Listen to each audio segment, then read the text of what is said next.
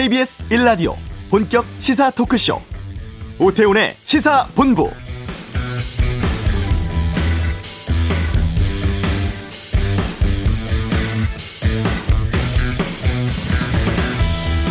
남과 북을 잇는 직통 연락선이 오전 10시를 기해서 전면 복원되었습니다. 지난해 6월 9일 북한의 일방적인 단절로 통신 연락선이 끊어진 지 13개월여 만인데요.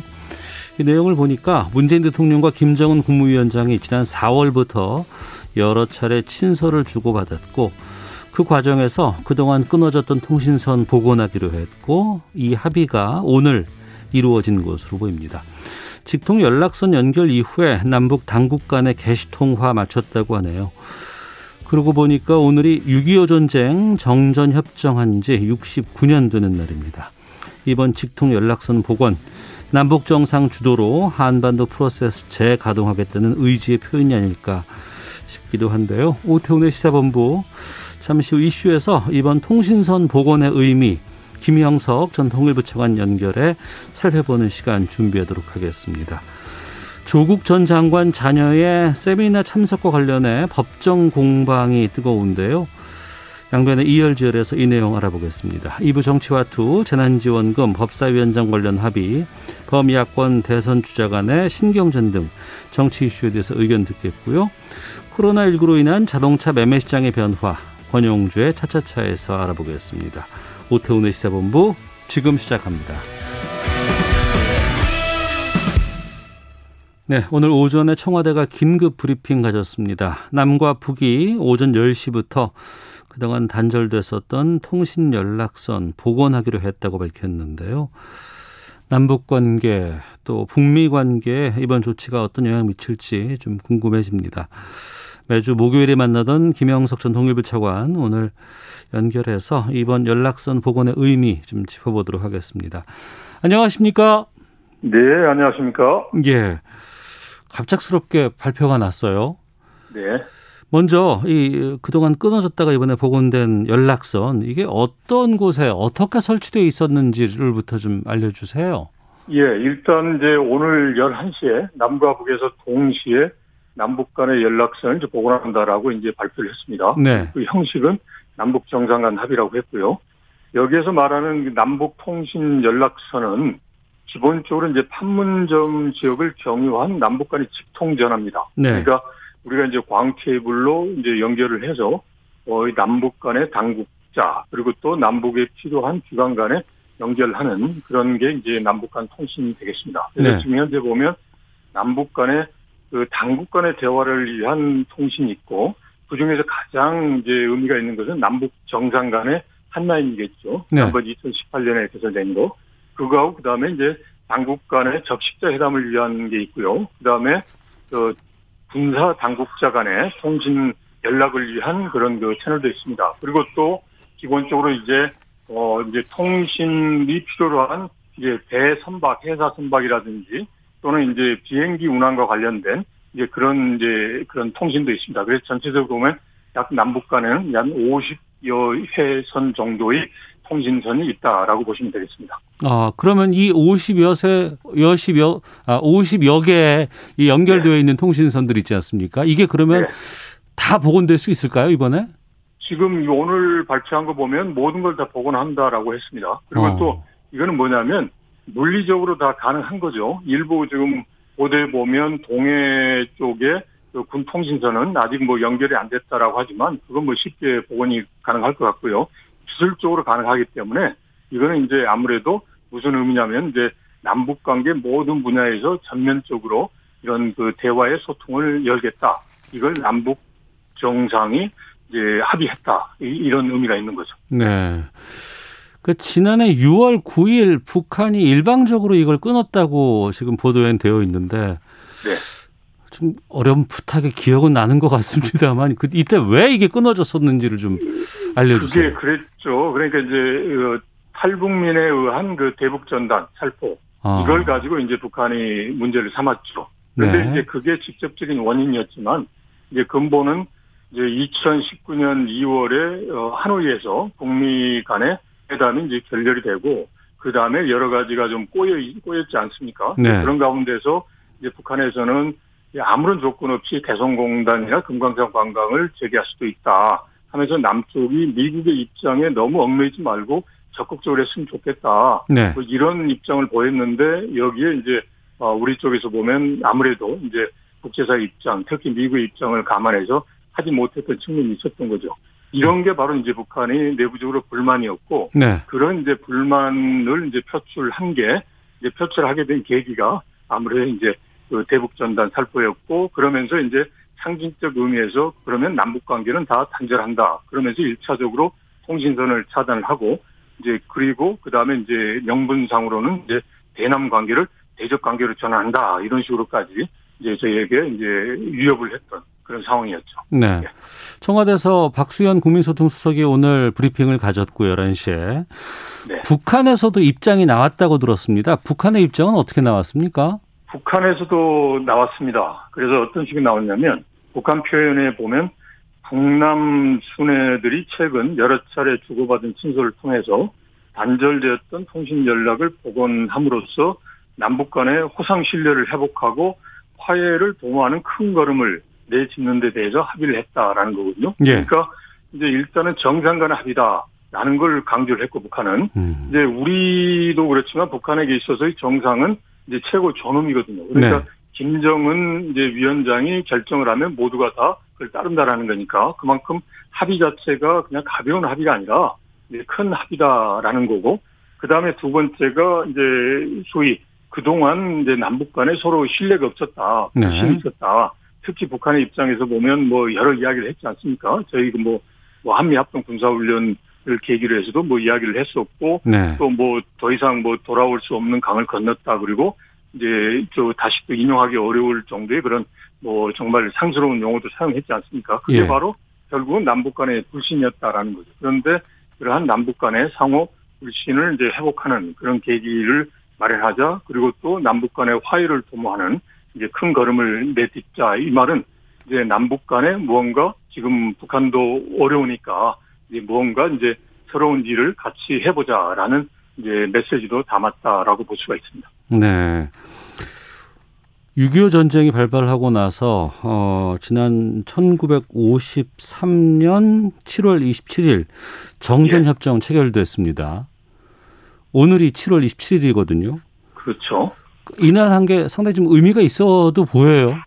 의미가 있습니다. 그러니까 이산 일단 북한은 이제 두 개의 해방 전쟁에서 승리를 했다라고 이제 선전을 하고 있거든요. 예. 하나는 이제 일본과의 그 전쟁에서 승리를 했다. 그리고 어. 두 번째가 미 제국주의자들의 침략 전쟁에서 승, 이제 승리를 했다라는 건데 네. 요 시점에서 이제 이제 이런 남북 관계를 전면적으로 복원한다라는 이제 의미는 네. 이제 기본적으로 북한 정권에서 어 목표로 하는 거는 이제 외세로부터 해방 플러스 이제 전체적으로 조국을 통일한다. 음. 예, 라는 게 자신들의 하나의 그 아젠다고 명분이거든요. 네. 그러니까 외세로부터의 전쟁에서 승리를 했고, 그리고 또 이제 어그 궁극적인 목표인 이제 조국 통일을 위한 남북 관계의 그 새로운 발전을 위한 발걸음을 내딛었다라는 이제 메시지를 이제 준다는 차원에서 북한에게 있어서는 좀 의미가 있다라고 보는 거죠. 그리고 네.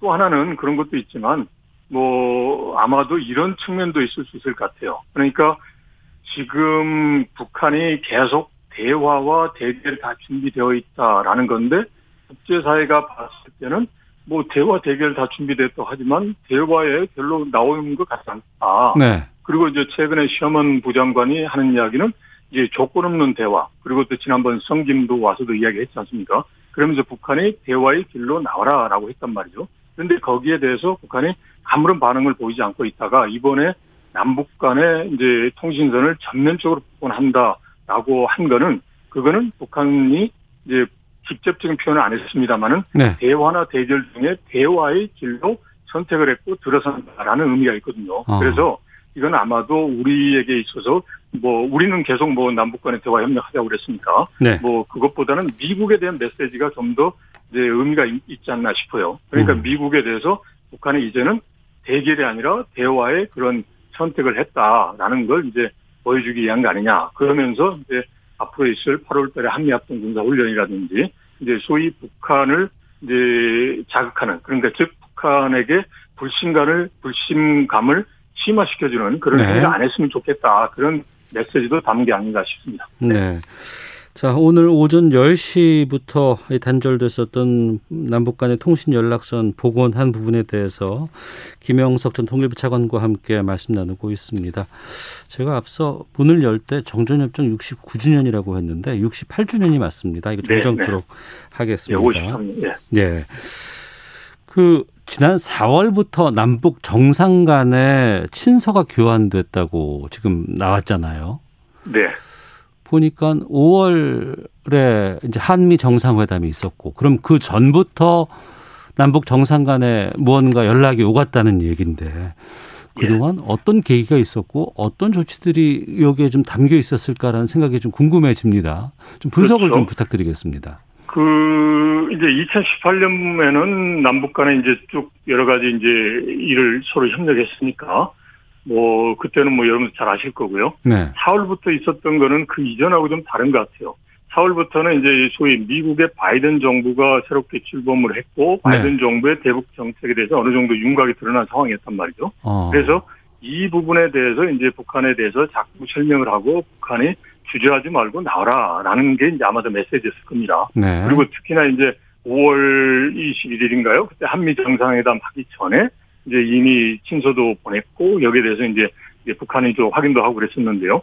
이제 이 한미 정상회담에서 했던 게 가장 핵심 포인트는 여러 가지도 있겠습니다만은 남북 간의 대화 협력 여러 가지 하는 걸 미국이 이제 적극적으로 지지하, 지지한다라는 문구가 들어있거든요. 네. 그래서 아마도 이 부분에 대한 그 보다 풍부한 설명과 북한에게 대결보다는 대화로 나와라라는 그 설득의 메시지가 이제 우리 대통령께서 보낸 그런 그 친서에는 이제 많이 담겨 있지 않았을까 싶습니다. 그리고 네. 이런 가운데서 북한이 내부적으로 보면 이제 일단은 자력갱생을 통해서 이제 어렵게 해보고 있지만 결국은 북한 스스로가 판단컨대 이거는 남북 관계도 열려야 되고 그리고 또 이제 북미 관계도 열려야만 지금 현재 어려움이 해결될 수도 있다라는 현실적인 인식을 했을 거예요. 거기에 플러스해서 이제 중국에서도 꾸준히 이야기하는 게 대화나 협력의 방법으로 풀어야 된다라고 했지 않습니까? 네. 그래서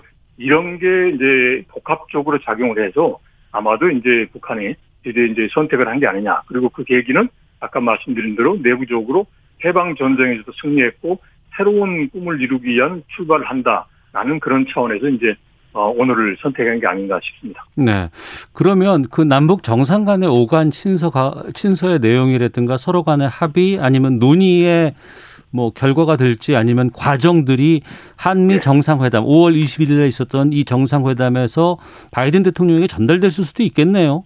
그렇죠, 그렇죠. 예. 어. 그래서 이제 지금은 이제 중요한 거는 이제 과거에 쭉 남북 관계의 패턴을 보면 네. 이제 뭐 통신선 단절한 단절하고 열었던 것은 북한입니다. 뭐 우리 쪽에서 하는 게 아니라 네. 뭐 71년부터 남북 간에 이제 통신선이 있었습니다만은 그런데 보통 보면 북한이 우리 쪽의 행태에 대해서 불만이 있을 때 단절을 했어요.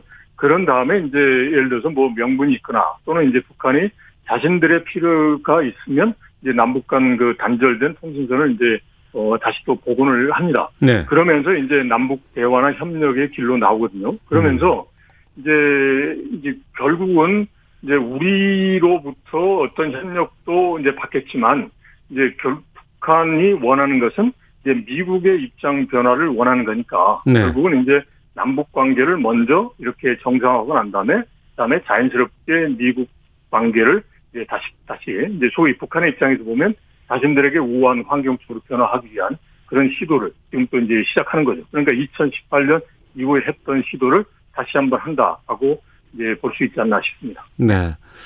다 막혀 있었는데 이제 이게 뚫린 겁니다. 뚫리고 나면 여러 가지 일들을 서로 당국 간에 논의할 수 있는 장이 열렸다고 보는 건데 그렇죠. 예. 군사 당국 간에 무슨 뭐 9.19 군사 합의 이행이라든가 이런 조치들 아니면 뭐 개성공단 뭐 상황이라든가 아니면 그 밖에 뭐 여러 가지 뭐 방역도 그렇고 이런 부분들 다 그러면 재개가 되는 건가요? 그러면 이제? 일단 가능하죠. 그러니까 매일 오전 오후에 이제 남북 간의 그 연락관들이 서로 이제 통화를 합니다. 네. 그래서 그 통로를 할 수도 있고 그다음에 뭐 군사 통신선도 있고 하니까 충분히 가능할 것 같고요.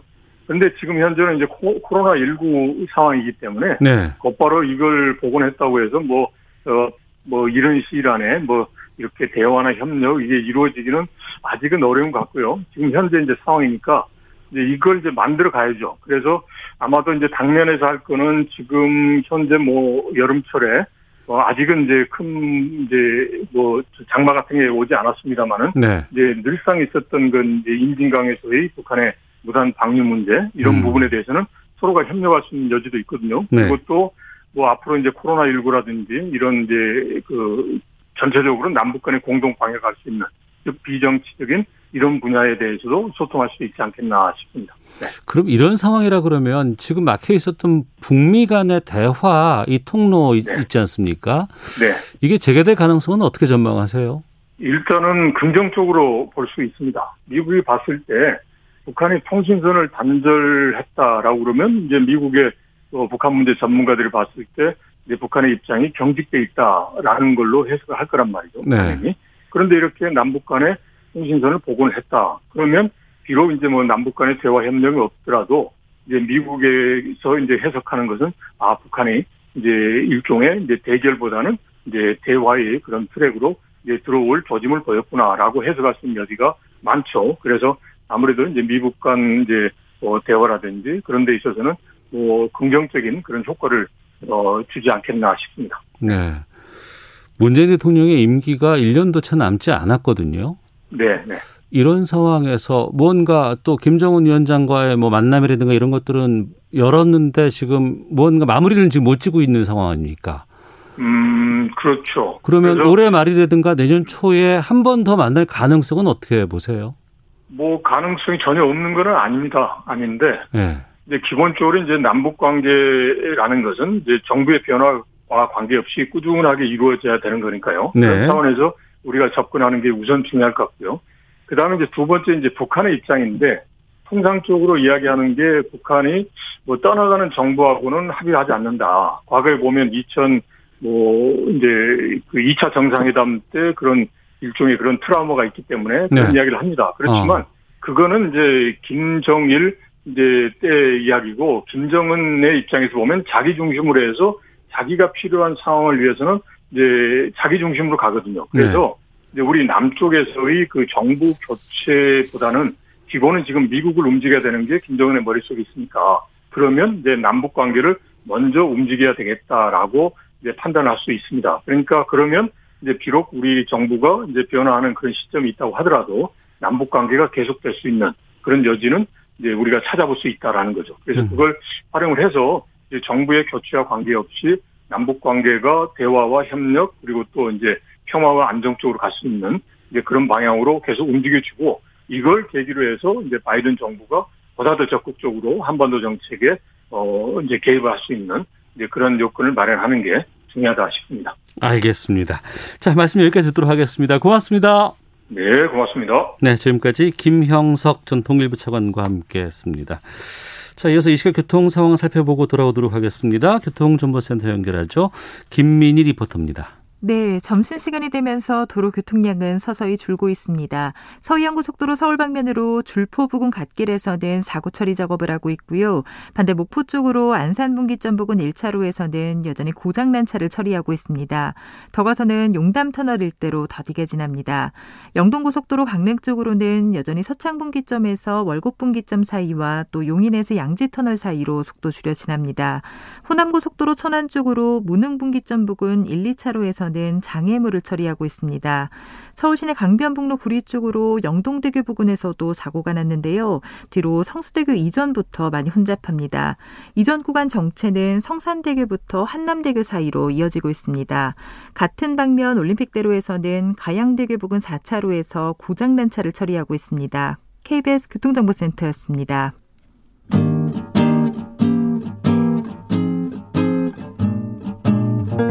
KBS 1라디오 오태훈의 시사본부 여러분의 참여로 더욱 풍성해집니다.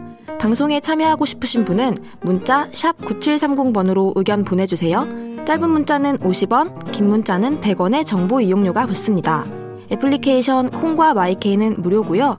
시사본부는 팟캐스트와 콩, KBS 홈페이지를 통해 언제나 다시 들으실 수 있습니다. 많은 참여 부탁드려요. 네, 12시 40분 지나고 있습니다. 사회를 뜨겁게 달군 이슈를 달아보는 시간입니다. 양변의 이열지열. 지난주에 어, 자녀 입시 비리 의혹 관련한 재판에 조국 전 법무부 장관이 출석을 했습니다.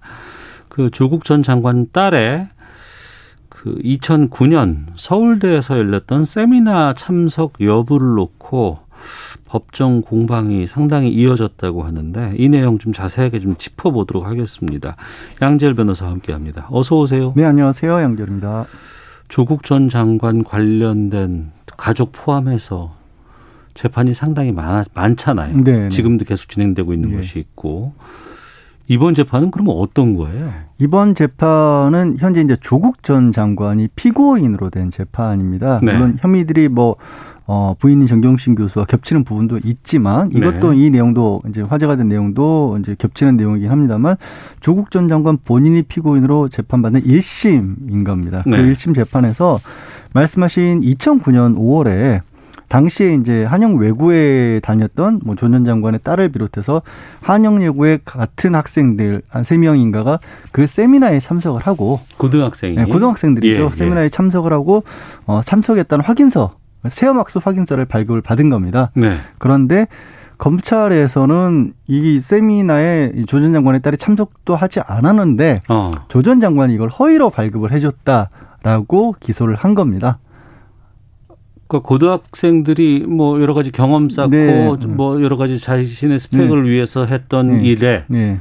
활동을 안 했는데 확인서를 써줬기 네. 때문에 이게 죄가 된다는 건가요? 물론 그렇습니다. 만약에 안 해줬 정말로 참석도 하지 않았다라면 네. 이 재판이 어떻게 보면 좀 눈길을 끌었던 부분이 다른 그러니까 자녀의 입시와 관련된 입시 문제와 관련돼서 다른 것들은 예를 들어서 어 이거를 체험 학습을 하긴 했는데 별로 열심히 검찰이 보기에는 별로 열심히 하지 않았는데도 불구하고 이거를 좋은 점수를 줬다. 이것도 잘못된 것이다라는 식으로 이제 그걸 입시 비리라고 했던 거 아니겠습니까? 그런데 이제 물론 해당 교수들 같은 경우는 고등학생이 그럼 그 정도 하면 됐지 뭘 어떻게 하느냐 이렇게 네, 좀 네. 맞섰지만 어쨌든 그런 부분들이 정경식 교수 재판에서 유죄가 인정되는데 그런 건 건건마다 그 교수들이 막 증언도 하고 불려다가니고 이런 일들이 꽤 많았잖아요. 굉장히 당시에. 많았죠. 예. 그리고 증인으로도 나와서도 본인이 예를 들어서 이제 이 사건과도 관련이 됐습니다만, 예. 그러니까 그때 교수들이 그 한영 외고에서 그 2010년도에 처음으로 지금으로 치면 수시와 같은 입시 전형이 생깁니다. 네네. 그리고 그때 한영 외고의 그 한영 외고뿐만 아니라 다른 외국어 고등학교에 외국 대학 유학반 준비하는 학생들이 있었어요. 그 유학반 대상 학생들을 대상으로 한 입시 전형이 새롭게 생긴 겁니다. 그러니까 일반 학생들의 정, 지원할 수 있는 게 아니고 그 유학반 아마 이제 당시 이명박 정권에서 특별 전형에 다양한 케이스가 있으니까 그 그렇죠. 중에 하나였겠죠. 그 중에 하나니까 예, 제가 예. 이 말씀 드린 이유는 다른 학생들이 그 경쟁을 할, 하는 대상이 아니었어요. 그 예. 학생들끼리 했던 건데 그게 처음 생기니까 뭐 어떤 식으로 해야 될지 아무런 그 가이드가 없었잖아요. 그러니까 한양예고에서 이거 사회에 각곳에 있는 학부모들을 연결을 시켜서 학생들이 그곳에 가서 이렇게 체험학습을 활동할 수 있도록 한 겁니다. 그 중에 하나가 이제 조전 장관은 당시 서울대에 있었으니까 국제인권법센터 공익 아, 공익법센터 에, 공익인권법센터에 어, 관여를 했으니까 거기 세미나에 학생들을 오도록 한 겁니다. 음. 근데 이제 다른 어떤 입시와 관련된 문제도 또 다른 게 최소한 했다면 그걸 가지고 고등학생이 얼마만큼 잘했냐 못했느냐를 따지는 것 자체가 논란이 크게 됐는데 아예 오지도 않았는데 그거를 만약에 발급해줬다라면 네. 이건 또 좀 문제의 차원이 달라지잖아요. 네. 그리고 다른 것들도 아니고 조국 전 장관이 직접 관여를 했다는 부분 때문에 이게 굉장히 어찌 보면 검찰로서도 뭐 중요한 사건이라고 봤던 겁니다. 그러니까 그 서울대 세미나에 그 조국 장관 전 장관의 딸이 참석을 했다고 조국 장관 쪽에서는 주장하고 주장을 했고, 거고 검찰은 안 왔다. 예, 오지도 않았는데 그냥 써줬다. 예. 라는 거고요.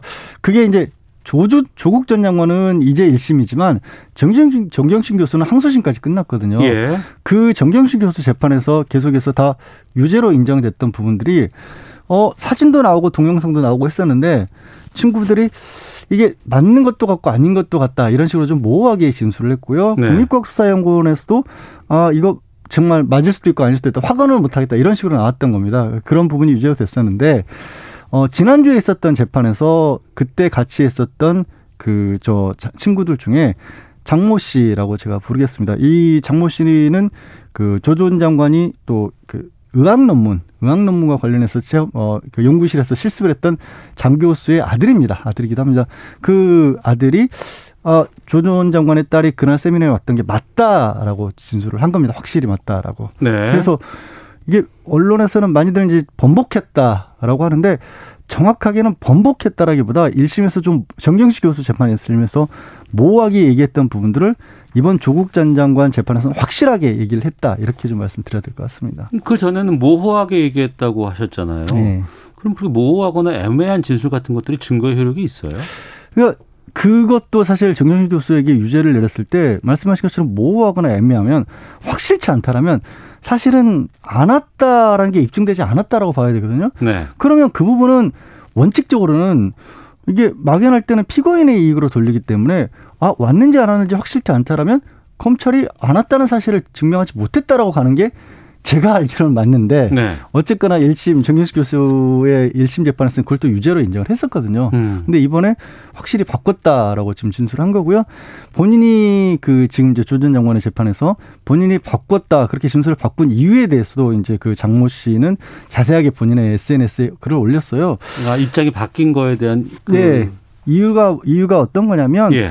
당시에 이제 처음 이제 검찰의 조사를 받고 이 장모 씨 같은 경우도 참고인이지만 거의 뭐 14시간인가를 이 검찰청에서 조사를 받았다는 거예요. 새벽까지. 그러니까 2005년도 고등학교 때 세미나에 친구가 왔는지 안 왔는지를 확인받기 위해서 14시간인가를 조사를 받았다. 그거가 참고인 신분으로 경찰 검찰에 출석을 네. 해서 뭔가 서로 간에 이제 뭐 확인 질문 같은 것들 네. 할 텐데 그 14시간 이내 필요한 만한 분량일까요? 저도 그 부분은 정말 이해가 안 갑니다. 근데 그때 했던 것들이 어떤 것들이라고 하냐면 가서 이제 어, 조 전 장관 측에서 제시했던 영상이라든 사진 같은 것들이 있거든요. 그걸 보고, 아, 이거 맞다라고 얘기를 했는데, 검찰 측에서 이런저런 다른 정황 증거 자료들 같은 걸 내면서 아닐 가능성도 있지 않느냐, 이런 것들을 이제 다투는 과정이 그렇게 오래 걸렸다는 것이고요. 그 네. 과정에서 뭐 언론에 보도가 됐었습니다만, 당시에 그 조 전 장관 딸이 입은 옷이 뭐 교복, 한영이고 교복이 맞느냐, 아니느냐, 또 그리고 뭐 특이하게 왼손을 쓰는 그런 뭐이 왼손잡이여서 왼손잡이로 손을 잡고 있는 그런 글씨를 필기라고 있는 그런 모습들인데 이래도 맞느냐 아니냐 이런 것들을 14시간이나 따졌다는 거예요. 근데 이 장모 씨는 그때가 그때는 굉장히 어 본인이 화가 나 있었다. 어, 복수심이 있었다라는 표현을 씁니다. 복수심이요? 왜 그랬냐면 예. 이 장모 씨의 얘기는 그런 겁니다. 그냥 순수하게 학생들끼리 다 돌아가면서 서로 도와줬던 것 뿐이고 너나 나나 같이 공부 열심히 했던 사이인데 왜 조 전 장관 사건이 터지면서 본인도 그렇게 어려운 일을 겪고 아버지인 장, 장모 교수 같은 경우 장모 교수도 이제 체험학습 확인서를 써줬으니까요. 출국 금지 당하고 열한 차례나 조사를 받았다는 거예요. 그러니까 굉장히 어려움을 겪었다라는 거죠. 그래서 어. 화가 났다는 거죠. 왜, 왜 조 전 장관 가족 때문에 우리가 이런 일을 겪어야 되냐라는 마음에 1심에서는 어, 좀 자기 말로는 그 본인이 그렇게 이제 잘못했다라고 그렇게 SNS에 올린 그런데 겁니다. 바뀐 심정 심경이 바뀐 건 시간이 그랬다? 지나고 보니까 그게 아니었다는 사실을 알게 됐다라는 거죠. 이제 어. 깨달았고요. 예. 근데 여기에 또 지금도 그러면서 이제 어, 뭐 검찰에 대해서도 여러 가지 얘기를 했지만 검찰에 대해서는 자기가 뭐 회유나 협박을 당한 사실은 없다라고 얘기를 했습니다. 이 부분도 좀 사실 고개가 갸웃거리는 부분이 있어서 의문이 제기가 되니까 왜 그렇게까지 긴 시간을 조사를 했을까라는 얘기를 하니까 자기는 검찰로부터 회유나 협박을 당한 사실은 없다라고 분명히 전제를 하면서 언론이 좀 너무했다라는 그런 또 얘기를 해요. 언론이요? 예, 일방적으로 검찰 측의 수사와 관련된 부분들의 보도가 나오고 있었고 어. 생각해 보면 그때 막 수사가 전개되고 있었을 때는 정말 정말 어마어마한 범죄자인 것처럼만 보도가 나왔기 때문에 자기도 화가 날 수밖에 없었다는 거죠. 근데 이제 와서 보니 그런 부분이 아닌 부분들이 있다라는 것이었고요. 근데 이 언론의 보도가 지금도 좀 고개가 갸웃거려지는 게 이 장모 씨 같은 경우에는 SNS에 본인이 이번 재판에서는 확실하게 조 전 장관의 딸이 맞다라고 얘기를 했다라는 거예요. 네. 근데 이게 참 애매한 차이인데 90% 90%와 99%의 느낌이 어떻게 느낌이 다르게 느껴지세요?